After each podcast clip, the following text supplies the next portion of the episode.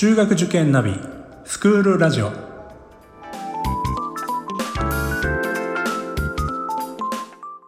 スクールナビゲーターののびるです。この番組は中学受験を目指すご家庭に学校の先生からの生の声や受験に役立つ情報をお届けするラジオです。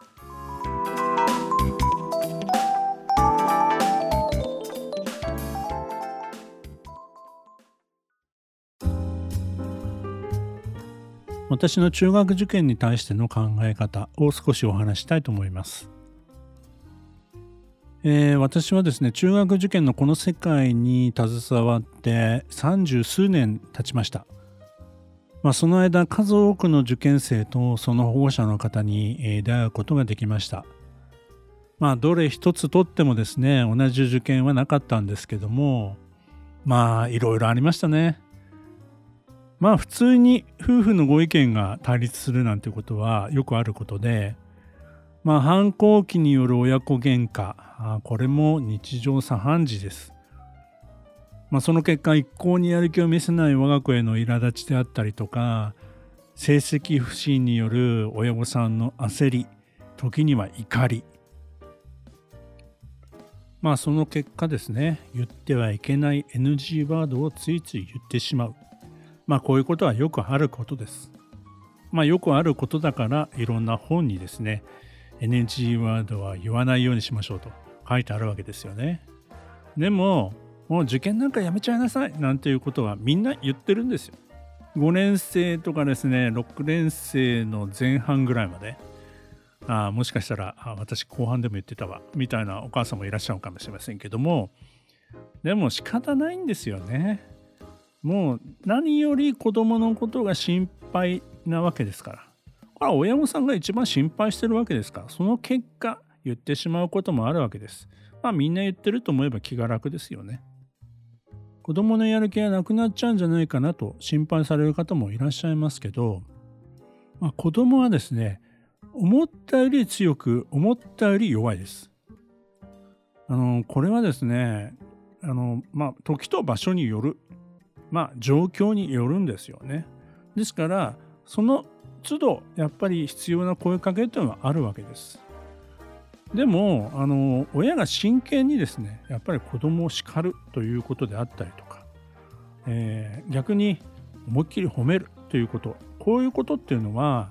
親しかできないというか親子だからこそ伝わるものもあるんですよね。だって一番心配していろいろ考えてるのは親だけですよ。まあ、塾の先生ももちろん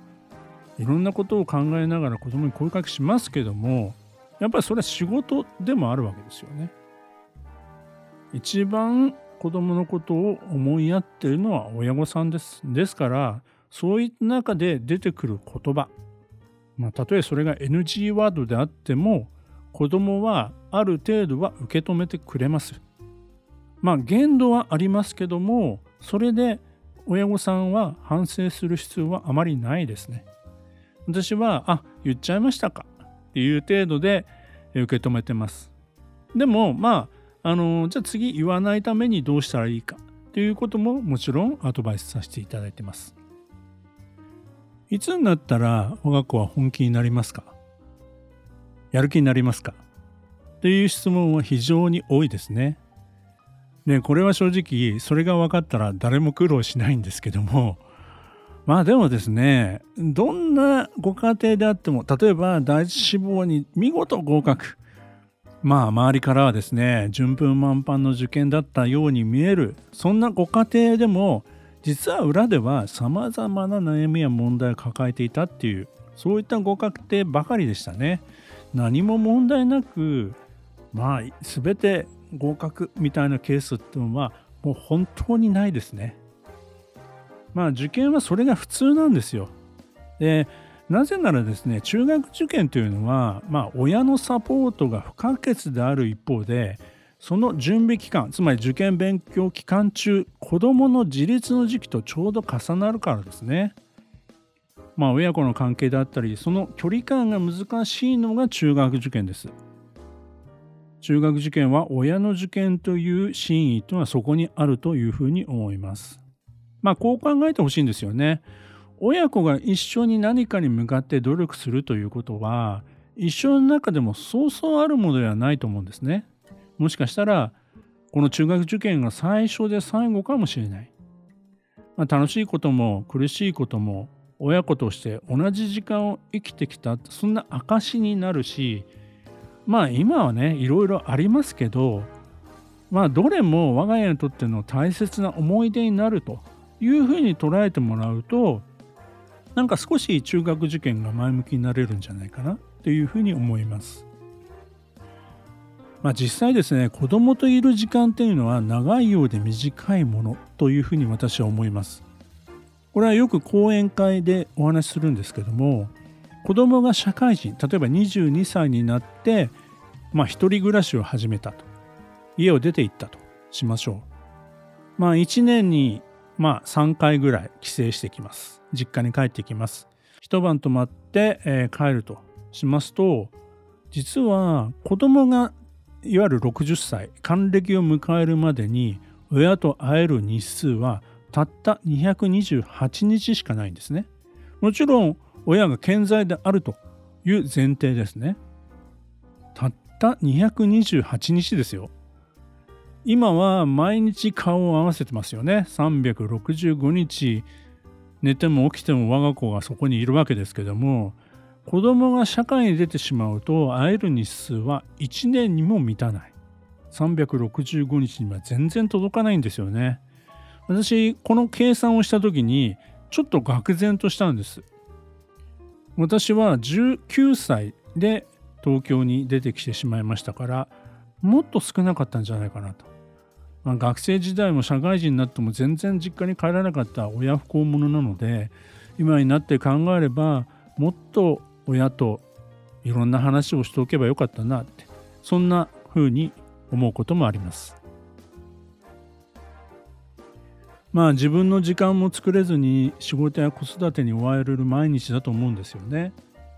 さらに受験という子どもの人生を左右するかもしれない、まあ、本当に一大イベントを前に不安でいっぱいになるかもしれません。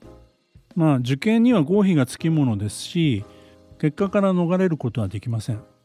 人生は常に思い通りにはいかないことも皆さんもご承知だと思います。もちろん合格するに越したことはないんですけどもまあ一般的に中学受験では第一志望に合格できる受験生は3人に1人とかと言われてますよね。私の塾でも毎年多くの受験生が自分の行きたい学校に行ってますけどもなかなか自分の思い通りにはいかなかったという受験生がいることも事実ですただそこで第一志望に入れなかったから受験は全て無駄だったというふうに考えてほしくないんですねどのような結果が出ても最終的には受験してよかった意味のある受験だったというふうに子供にも親御さんにもそう思ってほしいというふうに思ってます私はそれを幸せな受験と呼んで、まあ、日々の授業に臨んでいます。まあ、幸せな受験っていうのはそれをした子どもは進学後も確実に着実に伸びていきます。12歳をピークとせずに次のステップでもさらに輝き成長していきます。そうなって初めて受験はゴールではなく通過点であると気づきその意味を改めて考えるんだと思うんですよね。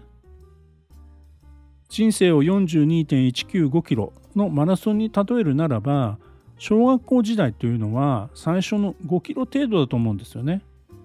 走り始めたばかりです。まあ、どんなスタートを切るのかは本当に大切ですけどもそれが全てではありません。いくらでもこの先勝負どころはあると思うんですよね。人生の一番辛い上り坂でリタイアしないためにも将来を見据えた走り、えー、それを続けないといけないと思うんです。親はその伴走者であり応援団だと思います。この幸せな受験へのロードマップのシリーズでは、えー、中学受験をお考えの全ての保護者の方に向けて受験勉強を始める前から合格後までの間に起こるさまざまな問題や悩みに対してその解決策や対処法についてできるだけお話ししたいと思ってます。私が実際にご相談いただいたものばかりですのでリスナーの皆さんにも当てはまることが多いのではないでしょうかまたこのシリーズでは学年学期ごとにまとめていますのでえこれから中学受験をお考えの方には将来の話として参考にしていただくこともできると思います。幸せな受験を目指す全てのご家庭にとって少しでもお役に立てればいいなというふうに思ってます。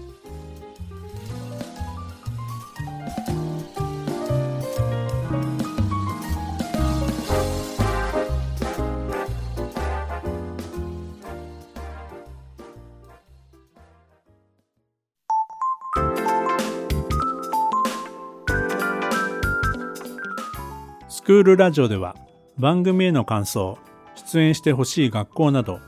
皆様からのお便りをお待ちしております。また受験に関する質問や相談にもお答えしていきますので概要欄の Google ホームからお気軽にお寄せください。Apple、Amazon、Google、Spotify などの無料のポッドキャストアプリで購読やフォローなどのボタンを押していただくと更新情報が届きますので便利です。それでは次回もスクールラジオでお会いしましょう。